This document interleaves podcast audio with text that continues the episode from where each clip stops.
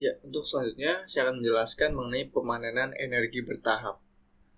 Nah, seperti kita ketahui pada katabolisme, katabolisme adalah suatu proses pemanenan energi atau ATP dengan cara memecah molekul yang lebih kompleks ke molekul yang sederhana.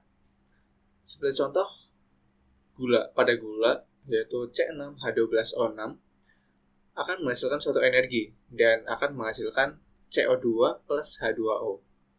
Nah, apabila uh, pemecahan ini dilakukan secara sekaligus langsung gitu, maka energi yang dipanen itu akan sangat besar sekali dan sel akan meledak.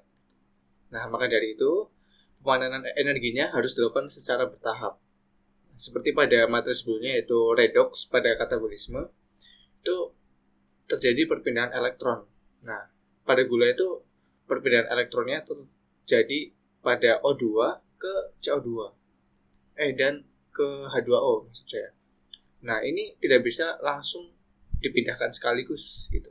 Jadi harus bertahap ke molekul yang energinya lebih sedikit. Nah, itu bertahap kemudian baru ke H2O